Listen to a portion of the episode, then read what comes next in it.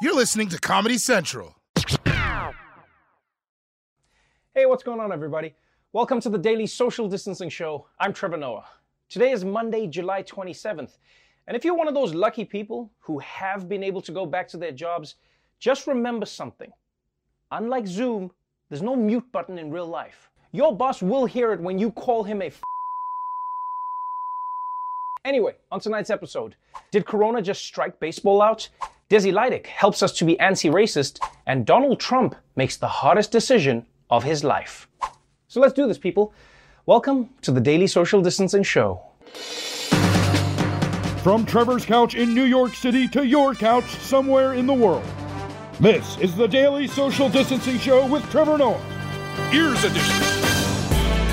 Let's kick things off in Florida, the state America dropped on its head as a baby. You may remember that two years ago, the state passed a referendum allowing ex convicts to have their voting rights restored.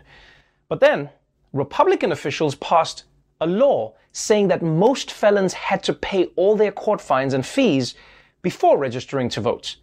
And even though critics said that this amounted to an illegal poll tax, the US Supreme Court refused to overturn the law.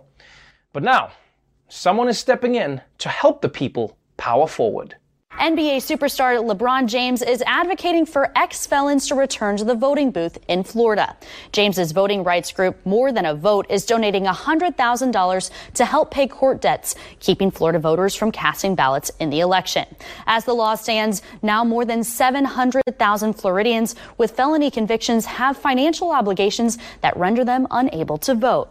Welcome to 2020, where politicians dunk on people and athletes try to improve their lives. Only in government can you mess up your job and an NBA player does it for you. Because you know it'll never work the other way around, right? If LeBron fouls out, Mitch McConnell is not going to run onto the court and score 78 points. Although he would be an asset on defense. I mean, the dude blocks everything. Oh, get that bill out of here. Get that out of here. Not in my house. Well, actually, my Senate. And this is great for both democracy and LeBron because it's going to help ex felons exercise their right to vote and it's going to make LeBron's next stat line look insane. But this whole process has been so unfair to those ex cons. I mean, first of all, they weren't allowed to vote because they were felons. Now they can't vote because they have outstanding court fees? I feel like even if they do get that LeBron money, Florida Republicans are just going to invent some new random reason to stop them from voting. I'm sorry, ex con, you can't vote unless you pass this really difficult test. Okay, I'll try. Uh, person, woman, man, camera, TV. All right, you were lucky. Let's see if you can do it again in 20 minutes. And speaking of overachievers, here's some good news from the world of book publishing, or as I like to call it, boring YouTube. It's a story out of England about a very surprising new author. A very young man, very, very young, lands a book deal. His name is Nadim, and he is just four years old and is from the UK. A poet and teacher shared his poetry on social media, and it gained a lot of attention. Walker Books saw the poems and decided to publish his work next summer. The book will be called Astonishing. His poems are about feelings like love and loneliness. That's right. A four year old is publishing a poetry book about love and loneliness. And I, for one, am surprised a four year old even knows what loneliness is. I mean, they're supervised 24 hours a day. First, they're with their family, then they're with their teachers, then when they go to sleep, there's that monster under the bed waiting to eat them if they go to the bathroom. Hey, kids, just do what I do pee in the bed. You can't be too careful.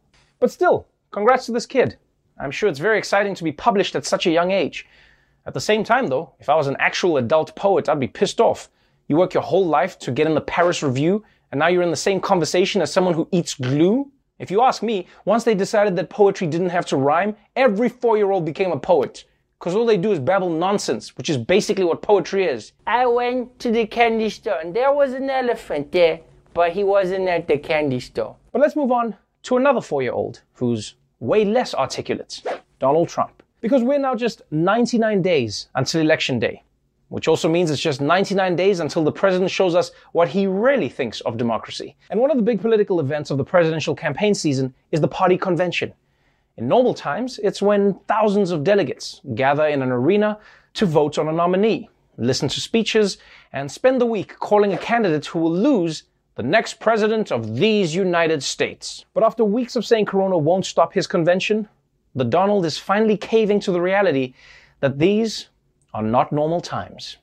President Trump's campaign team is scrambling this morning to try to figure out the Republican National Convention after canceling the Jacksonville portion of the event earlier this week. A stunning reversal from President Trump. So I told my team it's time to cancel the Jacksonville, Florida component of the GOP convention. The decision coming after months of insisting he would deliver an acceptance speech in front of a massive crowd, going as far as moving the bulk of planned events from Charlotte to Jacksonville when North Carolina's governor raised public health concerns. The president now echoing those concerns. To have a big convention is not the right time.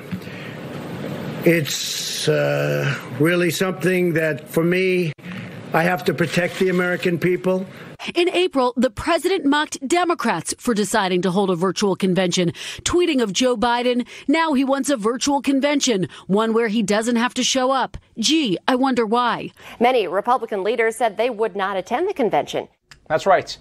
President Trump is grudgingly accepting that his big convention will need to go virtual. And you know this must be eating him up inside because if there's one thing we know about Trump, it's that he loves to put on a show. Do you remember the insane entrance this man had in 2016? You remember that? When he looked like an out of shape God descending from heaven? You can't do that shit on Zoom. What is he gonna do? Ladies and gentlemen, please welcome me. That's right. I'm. Pr- oh shit, am I on mute? Okay, let's do that again. Now, Trump says he's doing this because he's taking the risk of coronavirus seriously, but you can't ignore that many Republicans had already said that there was no way in hell that they were going to go to this thing. And it just shows you how differently some Republicans treat coronavirus when their own health is on the line. Right? Because most of the time they're like, this coronavirus is just a hoax to hurt our great president. Oh, so are you guys going to go to the convention? You're going to go there to a crowded convention hall uh, with no mask? I'm kind of busy that day. To be honest, this isn't a problem for Donald Trump. He doesn't need a new convention. He can just re air what happened in 2016. I mean, he's still promising the same things. He's going to build the wall, bring back jobs, and get the country out of the mess the current president put it in. In other news, recently some school districts have decided that they'll be teaching a unit on early American history based on the New York Times 1619 project, which illustrates how the founding of this country is inextricably tied to the institution of slavery. But now, there's one US senator who is objecting in the strongest and also possibly stupidest terms. Arkansas Senator Tom Cotton getting backlash for saying that the founding fathers thought slavery was a quote necessary evil. Tom Cotton wrote, as the founding fathers said, slavery was the necessary evil upon which the Union was built. The comment came during a conversation about race and education. Senator Cotton wants to defund the 1619 Project curriculum, a New York Times program with the goal of re examining the legacy of slavery in our country. He says the curriculum is racially divisive. Hold up, hold up, hold up, hold up, hold up. So, Senator Cotton thinks that this curriculum is racially divisive? Really, this curriculum? Yo, you know what's really racially divisive? Slavery. Why would, why would you play that now? What are you doing? This guy acts like racial division doesn't exist until slavery gets taught in school. As if the black and white kids are in school like, la la la, we love everybody. All right, everybody, today we're gonna learn about slavery. Yo, what the f did you do to us? And here's the thing People are upset because when Cotton says that slavery was a necessary evil on which the Union was built, it sounds like he's defending slavery, right? And that's not something a US Senator should do, even if his name is Cotton. I mean, how's he going to stay objective? I get it.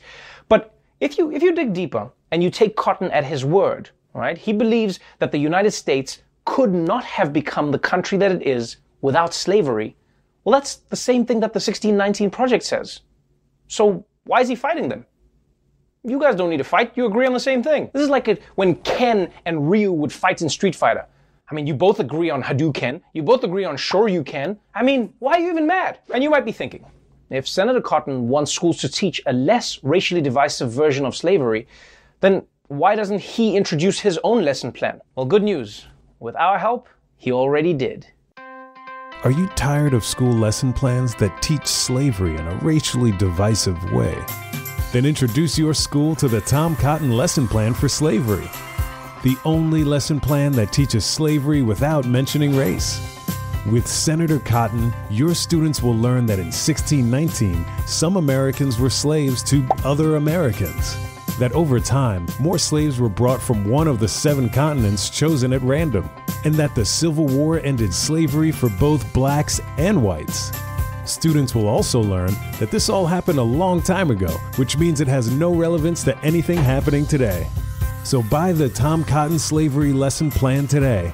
Order now and we'll include Tom Cotton's lesson plan for the civil rights movement, letting whites sit in the back of the bus. All right, we have to take a quick break, but when we come back, we'll tell you why you should enjoy baseball while it lasts. Stick around. Welcome back to the Daily Social Distancing Show. If you're wondering why we're still social distancing, then it must be time for another installment in our ongoing segment, Keeping Up with Corona.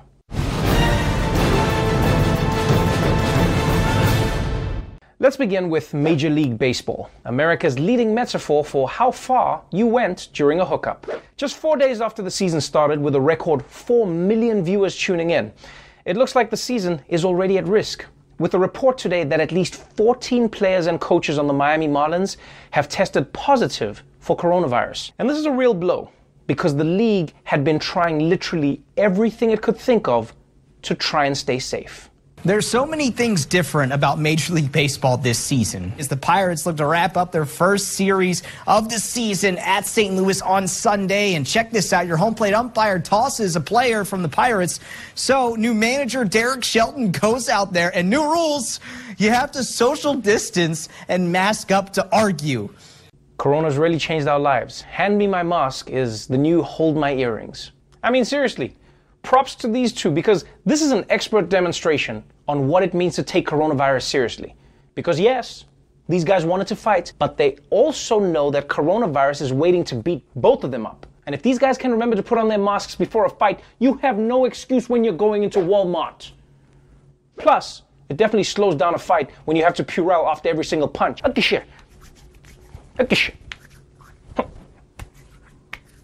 If you ask me, managers and umpires should have always been arguing from six feet away.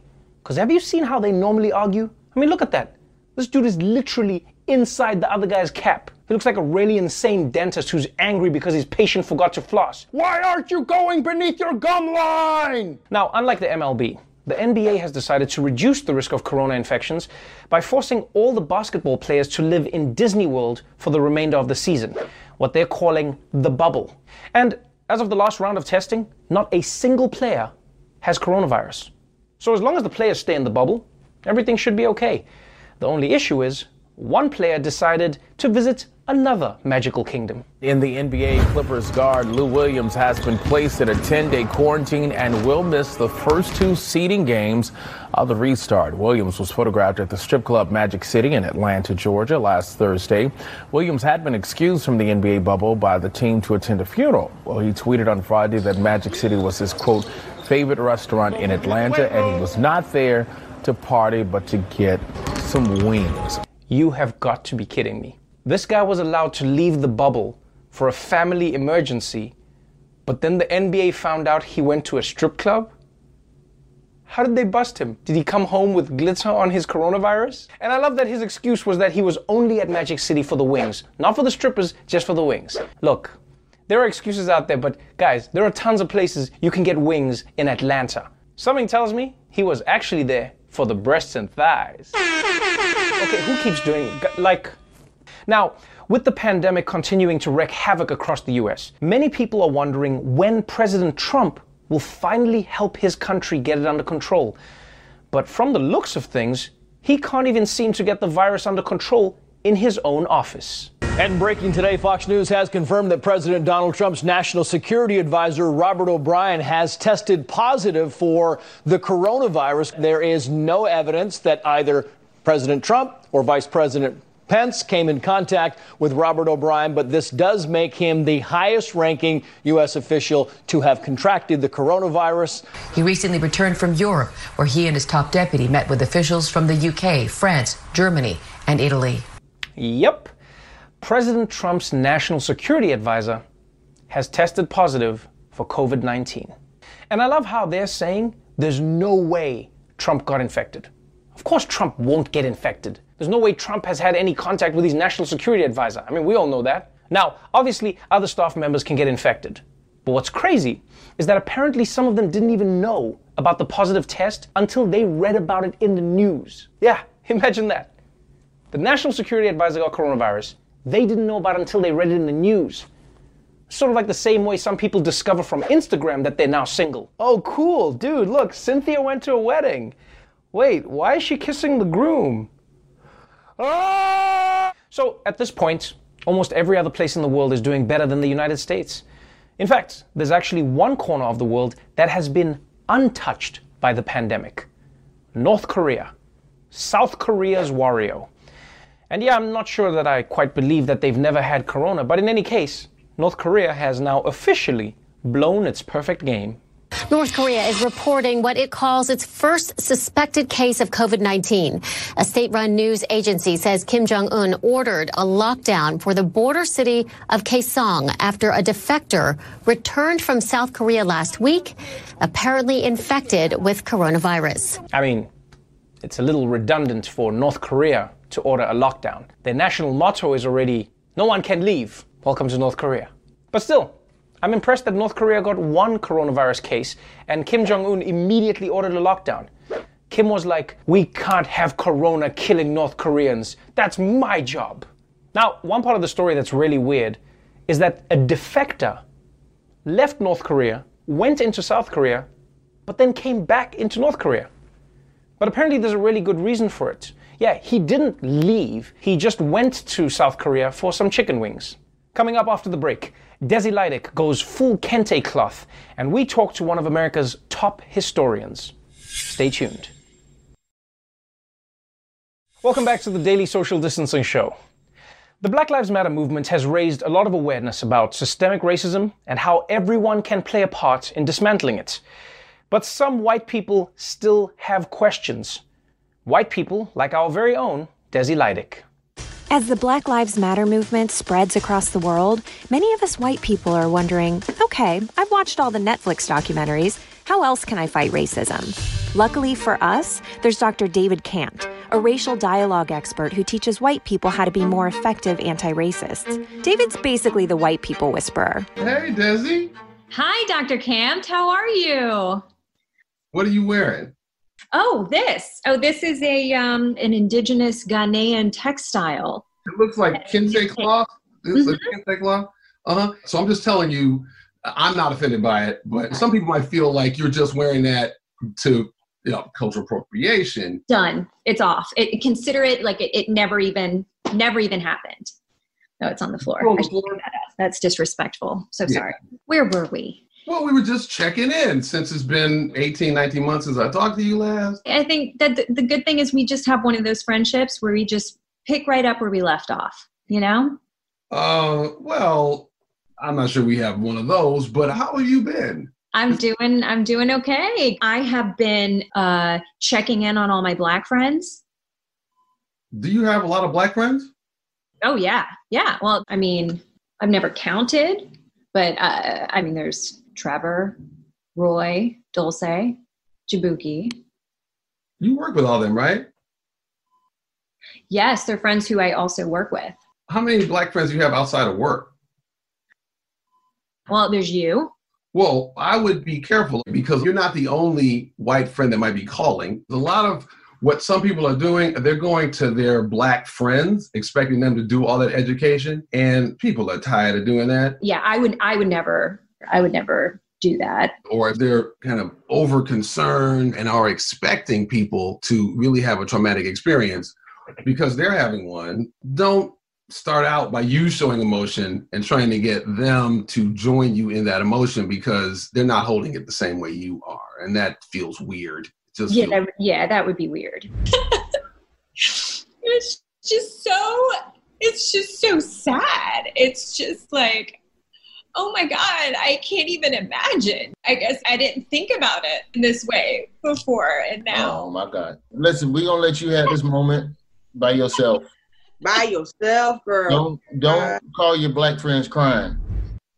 Yeah, I, I see your point now. I love your commitment to being an ally But how are you dealing with people in your family who don't think racism is real? Well, um, okay. So start off with um, why are you so racist? That is a question. Um, what you want to try to do is to ask a question that is less judgmental than that about some experience they had. Like, what happened in your life to make you see it that way? Okay. So, like, what happened in your life to make you such a racist?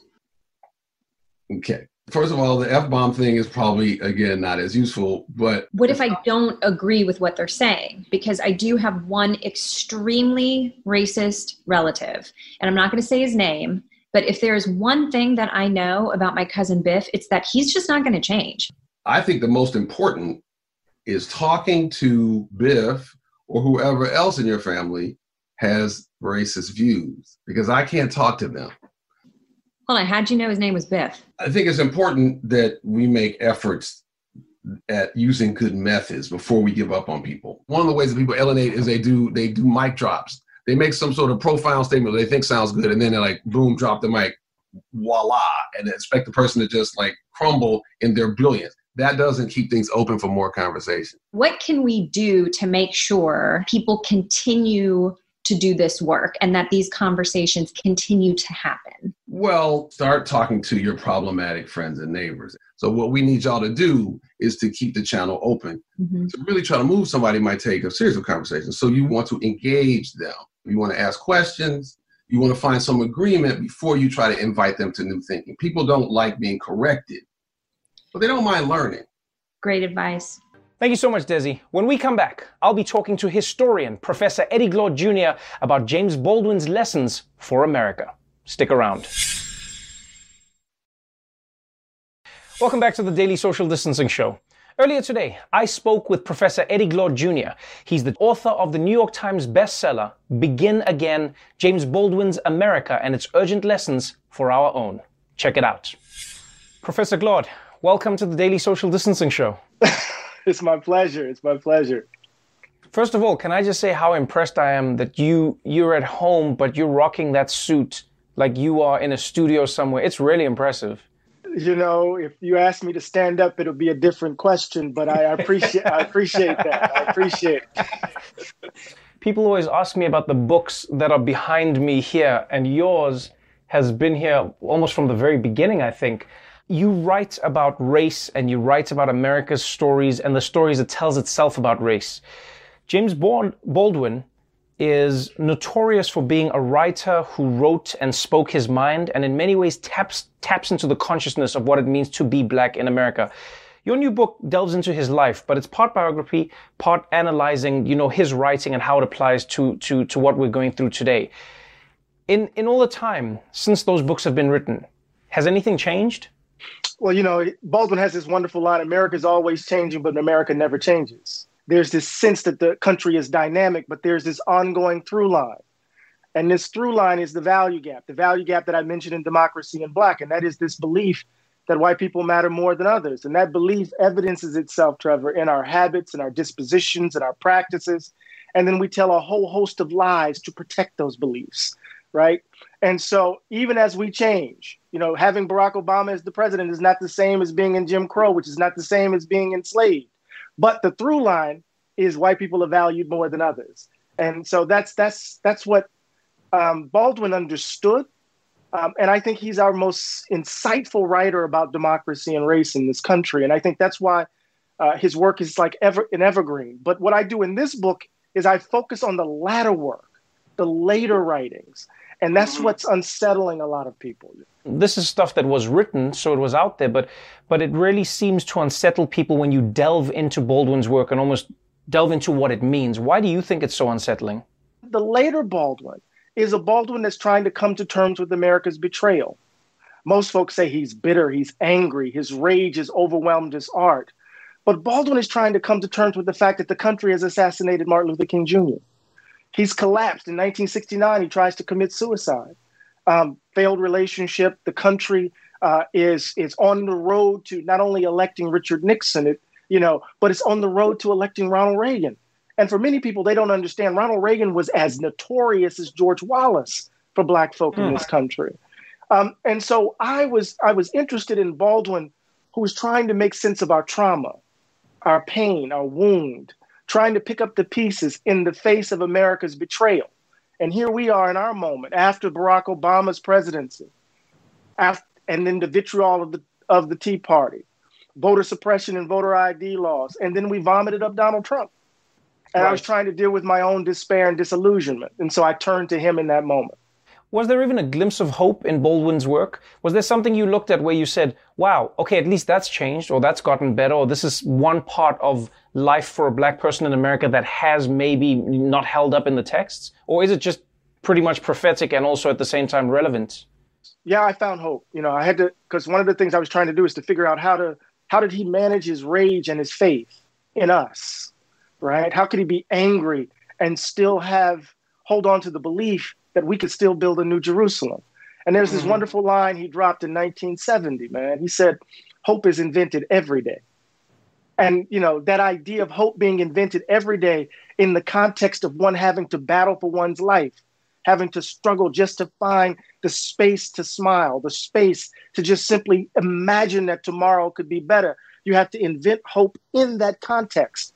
And it's, that becomes the precondition for you to join the battle again even when he embraced the, the anger and rage of, of Black power, he never gave up the question that, that or the, the, the claim that it was a moral issue at its heart. Right.